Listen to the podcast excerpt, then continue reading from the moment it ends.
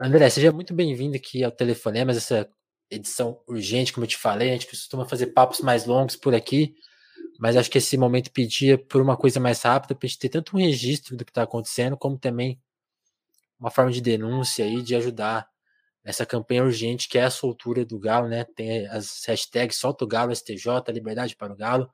O André é um dos advogados do Paulo, que vocês sabem está preso aí arbitrariamente há uns cinco dias já, por conta de uma. Do que aconteceu lá no, no Borba Gato, bem que a acusação não é bem essa, é uma coisa meio nebulosa, a gente não consegue entender direito o que está rolando.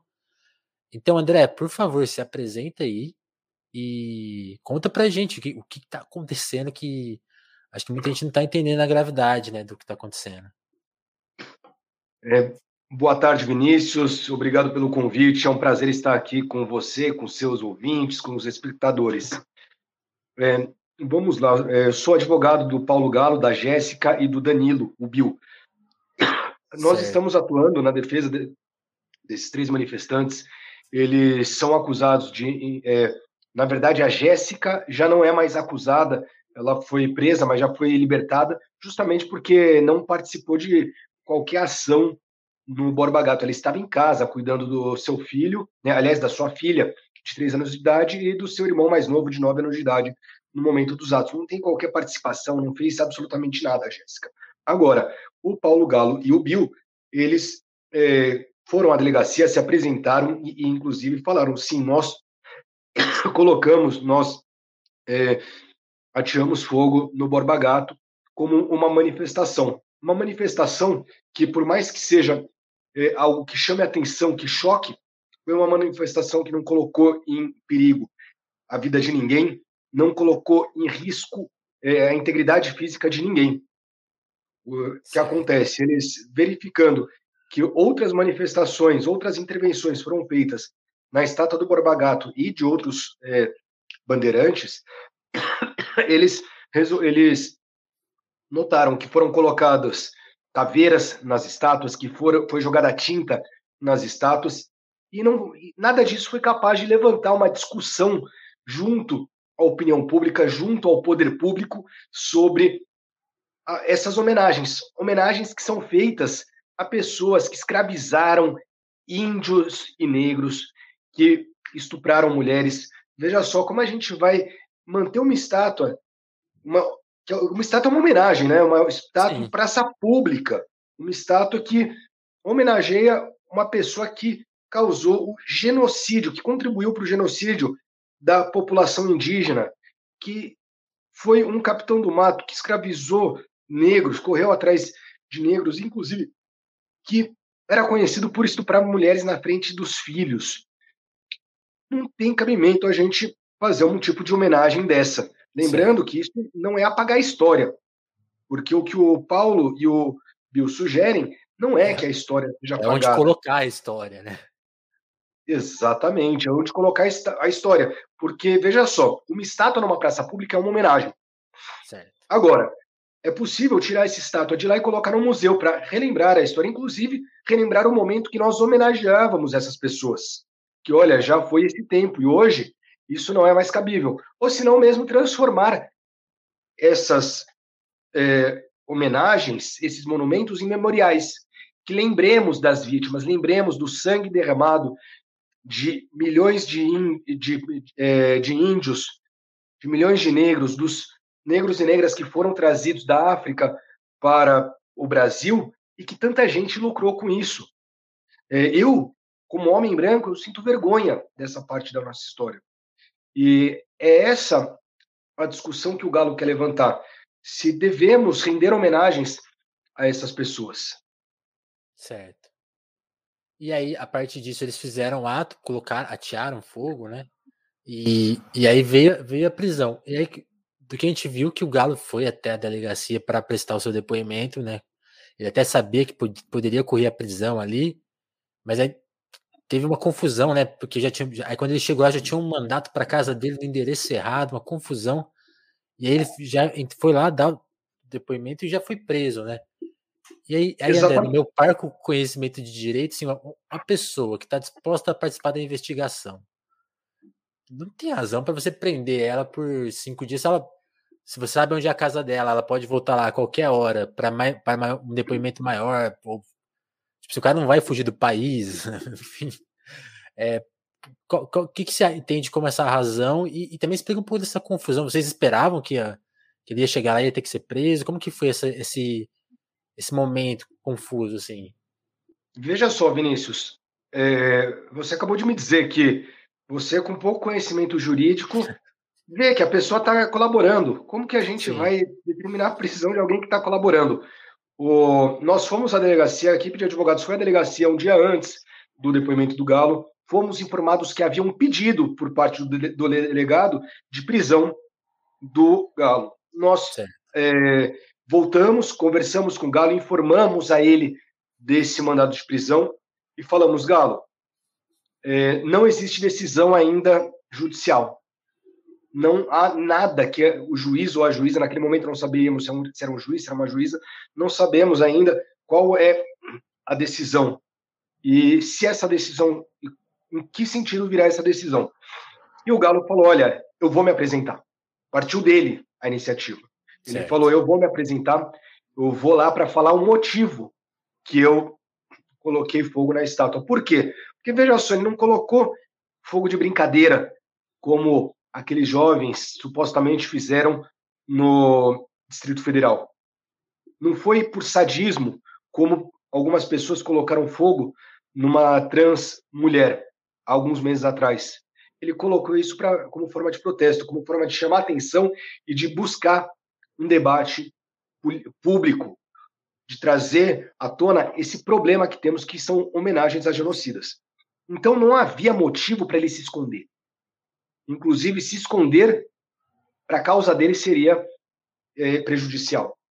Sim, Nesse momento, nós falamos, Galo, é importante que você saiba, é possível que saia uma decisão mandando prender você é, antes da sua ida à delegacia, durante a sua ida à delegacia ou após a sua ida à delegacia. E ele, consciente disso, tomou a decisão de ir à delegacia. Nós chegamos certo. à delegacia ainda não havia qualquer decisão. Chegamos à delegacia, entramos na delegacia, o, o delegado me chamou, falou: Olha, André, não há qualquer decisão ainda, nós vamos. O Galo vai prestar depoimento e será liberado. Alguns minutos depois, ele me chama, coisa de 15 minutos depois, ele me chama novamente, fala: Olha, doutor, chegou a decisão, não chegou sequer o mandato, o mandado de, de prisão, mas chegou a decisão, e na decisão é, existe a ordem de prisão tanto do Paulo Galo quanto da Jéssica. Eu informei ao Paulo, informei à Jéssica, eles estavam, é, obviamente, dentro do, do, possível muito tranquilo, muito tranquilos. A Jéssica, a única coisa que ela pensava naquele momento era na filha, era no irmão, mas foram muito Porque tranquilos. A Jéssica não tinha expectativa que fosse ser presa, ou tinha? Não tinha expectativa que ela fosse ser presa, porque ela não participou de nada, estava em casa no momento. Inclusive, depois de solicitar a, a ERB, né, que é a localização do celular, o próprio delegado verificou que ela não, não teve qualquer participação, tanto que ela não foi indiciada, e o próprio delegado é, solicitou que ela fosse solta. Né, concordou com a nossa petição. Nós peticionamos, a juíza pediu para que o delegado se manifestasse, e ele falou: sim, os advogados têm razão, ela deve ser solta. É, mas na delegacia. Ela chegou a ser presa, por que, que demora isso? Olha, infelizmente, o tempo da justiça não é o tempo que nós gostaríamos que ele tivesse, mas a juíza também, ela prorrogou é, a prisão da Jéssica de uma forma que, ao meu ver, era arbitrária, inclusive, porque não cabia naquele momento perguntar ao delegado o que ele achava. Certo. Cabia aplicar o direito. Veja só, a Jéssica tinha, ah, a Jéssica tem uma filha de três anos e um irmão de nove anos. O mínimo que cabia aquela juíza fazer era decretar a prisão domiciliar para que ela ficasse em casa enquanto o delegado não se manifestava.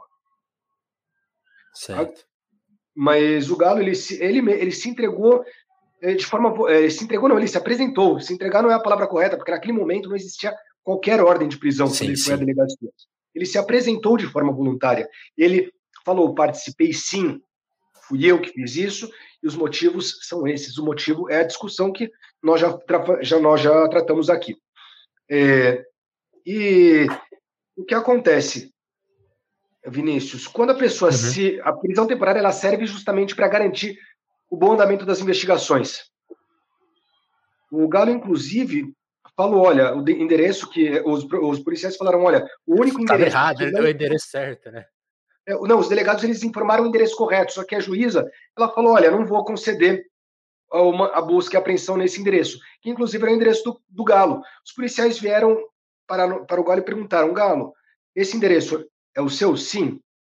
Olha, a juíza, ela não permitiu a busca e apreensão nesse endereço. Se você não fornece, não nos autorizar, nós não vamos lá. Agora, se você nos autorizar, nós iremos lá e faremos as buscas. O Galo prontamente falou: podem ir. Autorizou a busca e apreensão. Foi inclusive com o advogado do meu escritório, o Dr. Bruno, com familiares do Galo, fizeram a busca e apreensão na casa do Paulo e não acharam absolutamente nada. Nada que pudesse indicar que ele faz parte de alguma organização criminosa, que tenha qualquer relação com crimes, que haja uma organização criminosa por trás disso. Nada, não acharam nada. Uhum. É, o que ficou disso? Que, ele, que o Galo está cooperando com as investigações. Diante disso, diante de tudo isso, não havia motivo para uma prisão temporária. E não há motivo para uma prisão temporária. Mas olha só, Vinícius, entramos com habeas corpus, depois que é, para pedir a soltura do Galo, e no, habeas, e no Tribunal de Justiça de São Paulo, por incrível que pareça, o desembargador ele disse que não deveria soltar o Galo por dois motivos. O primeiro desses motivos é que o Galo ele não delatou as demais pessoas que estavam na manifestação. Certo. E o segundo motivo é que ele é, fazia parte de movimentos sociais. Ele usou essa palavra. Paulo, Paulo Galo faz parte de movimentos é, sociais, é líder de movimento social. Então temos que mantê-lo preso. Veja só, no primeiro caso, que é a questão da não delação, de não delatar outras pessoas que estavam no ato, a gente está uhum. falando de uma tortura, de uma prisão para tortura. Eles querem. É, e isso é tipificado. Até soltar o nome. Até soltar o nome. É, é, o que algumas pessoas falavam, o que os policiais falavam na ditadura militar, que passariam canta na gaiola. Né? É, já passamos esse período, graças a Deus. Já estamos num período democrático. Não cabe isso numa democracia. O, inclusive, a lei de terrorismo, a lei de tortura, ela tipifica a tortura como infligir sofrimento físico ou psicológico para o fim de obter delação. Está claramente tipificado na lei de tortura a conduta desse desembargador. É, ele está prendendo o galo, está infligindo sofrimento psicológico ao galo para que ele delate os demais manifestantes. E num segundo momento, claramente o que ele faz é criminalizar os movimentos sociais, como se movimentos sociais fossem organizações criminosas, o que é muito arriscado, é muito perigoso uma decisão dessa. Imagina só, com uma decisão dessa, nós poderíamos acabar com todo tipo de manifestação, inclusive as manifestações pacíficas. Nós podemos acabar com diversas associações que defendem, é, inclusive, vítimas de crimes, porque organiza organizações sociais seriam organizações, é, é, seriam organizações criminosas ao ver desse desembargador, infelizmente. Sim, sim, sim. E, e aí, no segundo, nesse momento, a gente tem é, esse pedido, assim, eu, até a gente come, começou no final no fim de semana que ia ter essa entrevista domingo. Eu lembro de falar para você, ó, espero que a gente traga as boas notícias, né? Porque provavelmente ele vai ser solto no fim de semana. E aí no fim de semana, como você já relatou, vem esse pedido para um, um uma esticamento, um aumento, né, dessa preventiva com base nessas coisas, nesses argumentos. Qual, qual que é o próximo passo agora? É, qual, qual que é essa, essa coisa do STJ? E quanto tempo aí a gente teria para uma resolução disso? Nós já ingressamos com habeas corpus no STJ, ingressamos hoje de manhã já, eh, passamos a noite trabalhando nesse habeas corpus para que o Galo fosse solto quanto antes. E esse habeas corpus já está na mão do presidente do STJ, já está na, na mesa dele para que ele decida sobre a liberdade ou não do, do Galo. Veja só, existe, é, só um problema com relação a isso, porque existe uma súmula, súmula 691, que diz que não cabe é, pedido de habeas corpus de é, quando se nega a liminar em habeas corpus. Na minha, ao meu ver, essa súmula, inclusive, contraria a Constituição, porém, é algo que já está pacificado nos tribunais superiores, apesar de, da minha discordância. É, essa súmula é, diz que somente em casos excepcionais. Então, antes de analisar o pedido, antes de verificar se essa prisão é legal ou ilegal, é preciso analisar se é um caso excepcional. E, ao meu ver, é sim um caso excepcional. É um caso em que há é, uma declaração expressa do Judiciário Paulista dizendo que se prende uma pessoa para obter delação, ou seja, para tor torturá-lo, usar a prisão temporária como meio de tortura, e também uma decisão que, que expressamente criminaliza movimentos sociais. Por isso, sim, eu acredito que superaremos a súmula, súmula 691 justamente por esses motivos. É, obviamente, por mais que tenhamos trabalhado com afinco, que uh, acredito que eu acredito que o habeas corpus está muito bem escrito, é, deixamos bem claro os motivos da, da soltura. Eu acredito que ele sim será solto, mas é algo que eu não posso garantir porque não depende agora de mim depende do presidente do STJ. Eu acredito que ele terá a sensibilidade para verificar que juridicamente essa prisão não se sustenta. Sim. E, e aí, André, com vamos uma questão de imaginação, mas assim, baseado no, nas coisas concretas, assim. O Galo solto com essa, por exemplo, com o STJ solta ele, a investigação vai prosseguir nessa, nessa questão de associação criminosa para ver quem cometeu o, o incêndio e aí, com o caso sendo judicializado e investigado com eles soltos, aí iria, iria, iria sei lá, para o tribunal para falar se é crime ou não queimar uma estátua que não, assim, não destruíram a estátua, a estátua está lá, inclusive já as pessoas limparam ela, fizeram todo o serviço aí para o Estado, e, tipo assim, aí teria que o, o, o, juiz decidiu se aconteceu ou não essa associação criminosa, e aí poderia é, ter, ter alguma pena mais grave, tipo, ele realmente ser condenado e pegar até anos de cadeia? Como que seria isso? Sim, existe essa possibilidade. Nós vamos, nós vamos demonstrar que é, esse tipo de manifestação não é crime. Né? Por mais que, é, que seja algo que, à primeira vista, choque as pessoas, porque fogo, fogo sempre é uma coisa que remete à agressividade, que remete à violência. Mas nesse caso não é. Veja só, não houve uma pessoa ferida. nenhuma pessoa foi colocada em risco. Nem é, a estátua foi danificada, né? Exatamente, a estrutura da estátua está lá, tá lá inteira. É, inclusive, conversando com pessoas que estudam esses assuntos, que estudam genocídio, que estudam a história e homenagens a esse tipo de personagem, eles é, me confidenciaram que o ideal seria que essa estátua fosse retirada do jeito que está lá, né, com a mancha de fogo, inclusive, não sei se está manchada de fogo ou não, mas eu estou deduzindo que esteja manchada de fogo, é, mas, e seja colocado no museu da forma que está, porque faz parte da história essa contestação também. Essa contestação é um fato histórico. A questão é que nós entendemos que esse tipo de manifestação ela não deve ser criminalizada.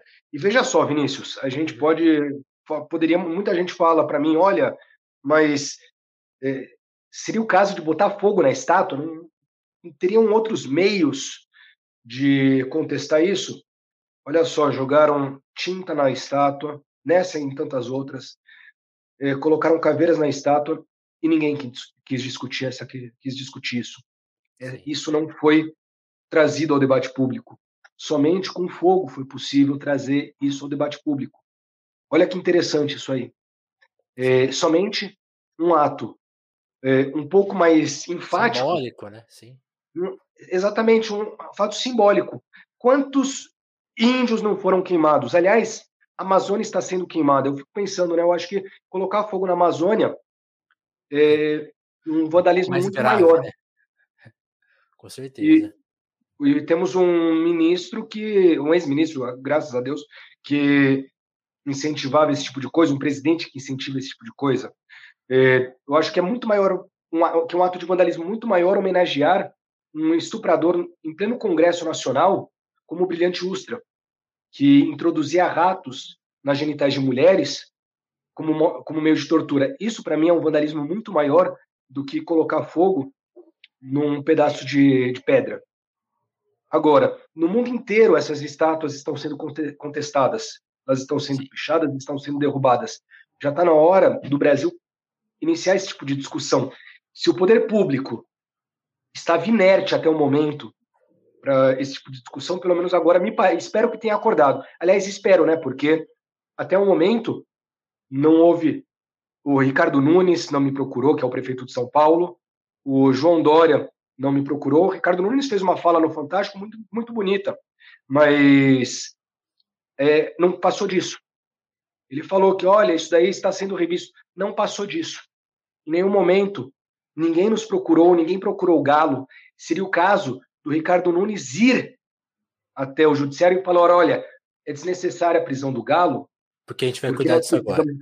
Exatamente. Nós precisamos dialogar com o Galo, nós precisamos não, obviamente não só com o Galo. O Galo é ele representa esse movimento, mas esse movimento é muito maior que o Galo.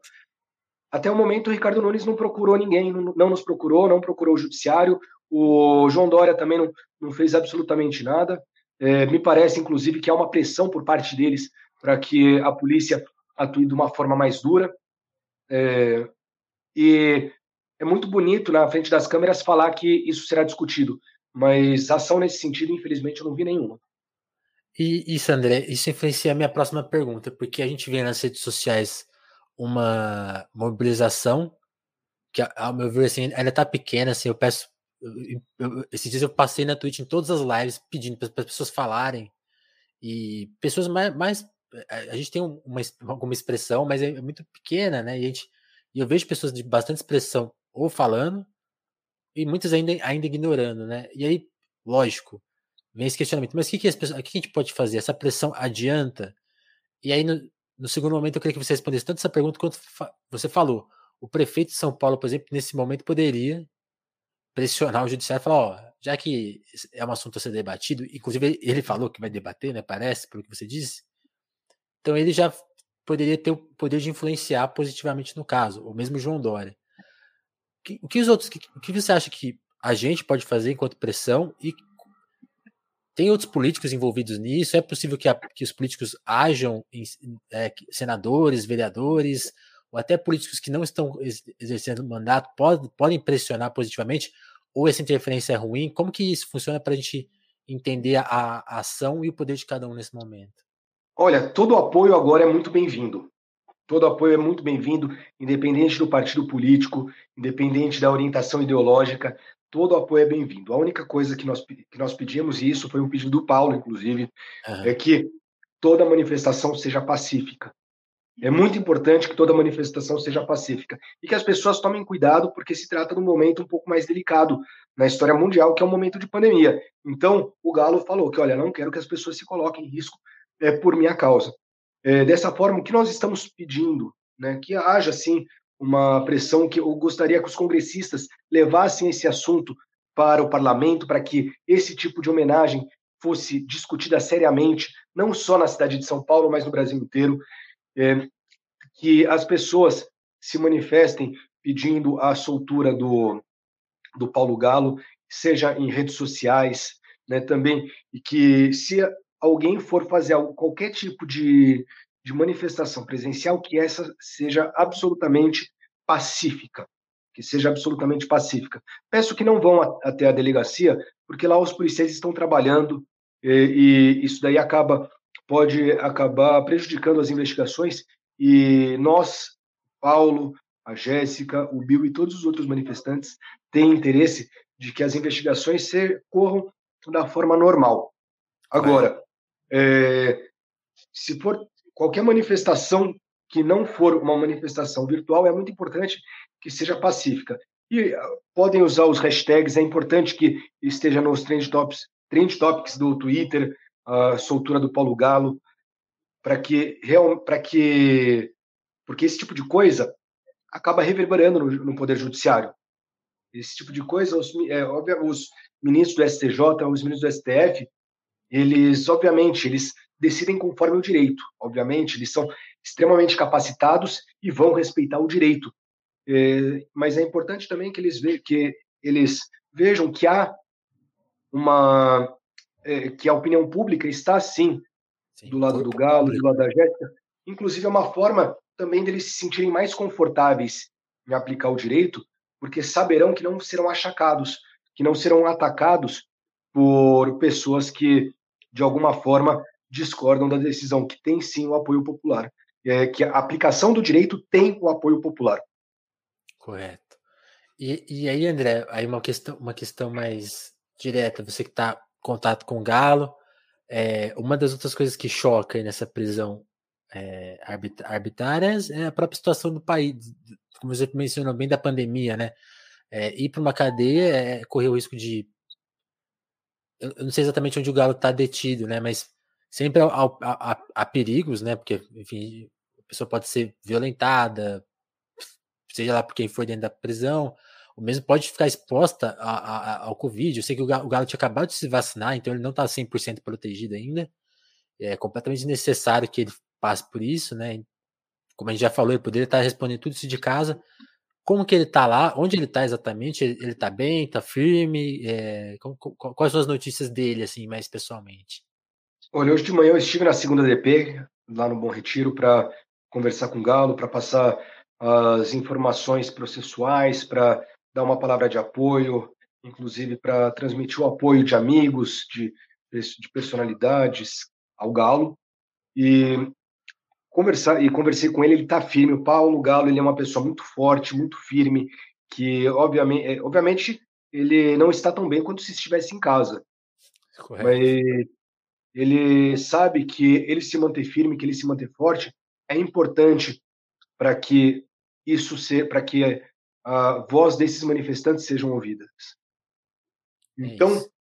isso ele tá com relação a isso, eu não tenho grandes preocupações, porque ele está muito firme, ele sabe que a contribuição dele para esse debate é, fazia parte da que fazia parte da contribuição ele ir à delegacia e falar, olha, fui eu que fiz isso e expor quais eram os motivos para que não falasse, olha, são alguns vândalos que colocaram fogo no Borba Gato. São pessoas que queriam colocar fogo no Borba Gato por uma simples brincadeira. Não é isso. Eles queriam contestar esse tipo de esse tipo é, de homenagem. Agora, obviamente, é, uma prisão, por mais que seja uma prisão, uma carceragem de delegacia, também é superlotada nossas prisões são depósitos de gente, estão todas, todos os presídios de São Paulo estão superlotados. E na carceragem do segundo DP não é diferente. A cena que eu vi hoje foi um amontoado de homens que estavam presos, na maioria é, homens negros, que estavam lá num, num ambiente muito menor do que comporta aquelas pessoas e nenhum com máscara.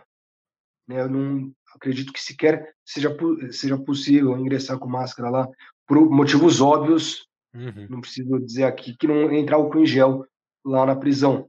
Ou seja, em condições Sim. que é, são as condições que todos orientamos e somos orientados a não termos pessoas aglomeradas, sem utilização de máscaras e sem é, higienizar as mãos. É, isso daí é um risco não apenas para o Paulo Galo, mas é para todos os homens que estão lá presos, para todas as pessoas que estão nos presídios do Brasil. Então, é, eu acredito que isso também deva ser levado em consideração quando for verificada a necessidade de prisão do Paulo Galo. Não só do Paulo Galo, mas eu torço, inclusive, para que os juízes se sensibilizem e vejam que, olha, é, contribuir para a não disseminação do Covid também passa por não deixar as pessoas aglomeradas no sistema carcerário. Correto. André, aí, pra, antes de gente encerrar, tô, não queria tomar muito seu tempo, a gente combinou mais ou menos uma meia hora. Já fica o meu convite para você vir aqui mais longamente quando tiver tempo no telefone, mas para se apresentar mesmo, contar a sua história. Mas eu não, vou, não posso deixar de aproveitar que você tem um livro, né, Populismo Penal, que fala sobre comunicação, manipula, manipulação política e democracia. E uma coisa, como jornalista, que sempre me espanta é quando prisões arbitrais acontecem, a, a, a imprensa tem, tem como papel de defender a democracia e, e, se, e se outorga disso, né? Não, nós somos os defensores da, da democracia. Aí você tem um, um passo antidemocrático desse tamanho, desse porte, é, sinalizado, num, acho que não, até, até entendo possíveis discussões, mas acho que é factual, é tão factual quanto ele estar preso que é injusto a prisão, não tem muito margem para erro aí. Mas a prisão é dada como ah, essa, essa é a posição do judiciário, essa é a posição dos advogados. Me chocou também muito que em algumas matérias tem, aí mostram lá as pessoas que foram limpar a estátua e que elas são contra é, destruir estátuas de genocidas. Limparam a estátua e ainda falaram assim: ó, quem, quem, quem pôs fogo nisso aqui é vagabundo, tem que ir pra cadeia mesmo, espero que a polícia faça o seu serviço. Eu acho isso é. assim, uma coisa, uma atitude meio de lavar as mãos e problemática. Vocês têm alguma avaliação, você pessoalmente tem alguma avaliação disso? Nem sei se você pode comentar, mas qual que é a sua avaliação disso acontecer? E aí, só, só queria colocar um agravante. O Galo, sendo um militante conhecido, não, não sei se dá para chamar ele de histórico ainda, porque. Mas ele já tem o seu papel histórico. Ele, ele se apresentou como a, talvez a primeira voz a denunciar a uberização, denunciar a situação dos motoristas. Ele tem centenas, sei lá, centenas de exagero, mas dezenas de perfis na internet com longas entrevistas com ele em locais relevantes, na própria imprensa mainstream, assim, que tratou ele meio como um qualquer, assim. Ah, militante. Agora estão colocando, militante é preso, mas ele mal foi citado nas primeiras matérias, e mal citado a importância dele esse papel político dele. É... Qual que é a sua posição sobre isso, André? Assim, você notou isso? Você sente que isso influencia de alguma forma? Estou correto Olha, na colocação? Exagerei? aproveitando que você falou do meu livro, infelizmente não tenho nenhum exemplar aqui à mão para mostrar para é, as pessoas que nos assistem, mas é, é, interessante que você falou isso, porque no próprio, meu próprio livro eu falo que a internet mudou a forma de comunicação. A comunicação que antes era feita de um para muitos passou a ser de muitos para muitos. Então muita gente passou a ser comunicador e receptor. Sim. E inclusive a, as mídias sociais e as o, a imprensa alternativa passou a ser é, também um divulgador de notícias e pautar o noticiário. Num primeiro momento, as mídias tradicionais elas acabaram não é, optando por não dar tanta atenção a, a, esse fato, inclusive tratando como algo de interesse regional. Né? E veja só que estátuas estão sendo é, queimadas, derrubadas no mundo todo. Só no Chile foram mais de 250 estátuas que foram derrubadas. Caramba. Só no Chile. No, na Inglaterra, diversas estátuas, Estados Unidos, diversas estátuas. Isso que a gente fala, e... ah, mas vamos falar do primeiro mundo. No primeiro mundo já está em ação, gente, pode ficar tranquilo. Exatamente, já está em ação. A gente está tá trazendo. É, é, o Galo trouxe isso para o terceiro mundo, para o Brasil. Agora, é, o que eu tenho que, é, que falar é que as mídias alternativas, que as redes sociais, elas tiveram um papel muito importante nesse momento, porque foi por meio da mídia alternativa, foi por meio das redes sociais, de canais como esse, que o Paulo Galo teve voz. Foi por meio de canais como esse que foi possível discutir a motivação do, da manifestação. E aí sim, a mídia tradicional passou a cobrir. Então, foi por, a mídia alternativa quebrou a bolha, conseguiu furar a bolha. E isso daí devido à competência de inúmeros jornalistas, inúmeras jornalistas que fazem parte dessa mídia alternativa e que fazem um trabalho diário muito difícil, né, com recursos parcos, mas com muita vontade. Isso é de extrema importância e esse sim é o papel da mídia. Da mesma forma que as mídias sociais abriram espaço para a disseminação do ódio de grupos neonazistas, de pensamentos negacionistas que auxiliaram a eleição de uma pessoa por meio de fake news como Bolsonaro ou como Trump, nós temos a parte boa também das, da internet, das redes sociais e da mídia alternativa, que também traz importantes assuntos ao debate e faz com que é, a democracia realmente entre na mídia. Porque uma mídia com, aliás, poucas mídias, como é a mídia tradicional, com poucos veículos de comunicação, é uhum. muito difícil que assunto, que todos os assuntos de relevância sejam tratados. Quando nós temos a mídia alternativa, isso é democratizado. E, inclusive, é, a mídia alternativa traz material para a mídia tradicional e vice-versa. Acho que o crescimento desse tipo de mídia é essencial para uma democracia. Correto. Mais algum ponto, André, que ou conseguimos cobrir bastante o que interessava? Eu acho que é, que é isso. Eu gostaria de agradecer ao convite, Vinícius. É super importante nós tratarmos aqui esse debate. Estou torcendo aí por uma decisão favorável ainda hoje, espero que saia ainda hoje, mas vai depender agora do, dos ministros do STJ. E assim que tiver qualquer notícia, com certeza será repassada para os veículos de comunicação sobre, espero que sobre a soltura do Galo. Certo. André, queria te agradecer muito pelo seu tempo aí, é, por topar falar com a gente, explicar para a gente. Essa conversa a gente vai disponibilizar em um podcast extra lá no Telefonemas. Também vai ficar aqui no ar na Twitch por. Acho que fica por 15 dias, mas é isso. Façam clipes, divulguem esse papo. Vou deixar no ar aqui. André, eu, eu vou ficar no ar mais um pouquinho, vou deixar o André ir embora, agradecer ele, porque a gente, a gente continua a nossa, nossa conversa aqui. Obrigadão, André. Tchau, boa tarde. Valeu.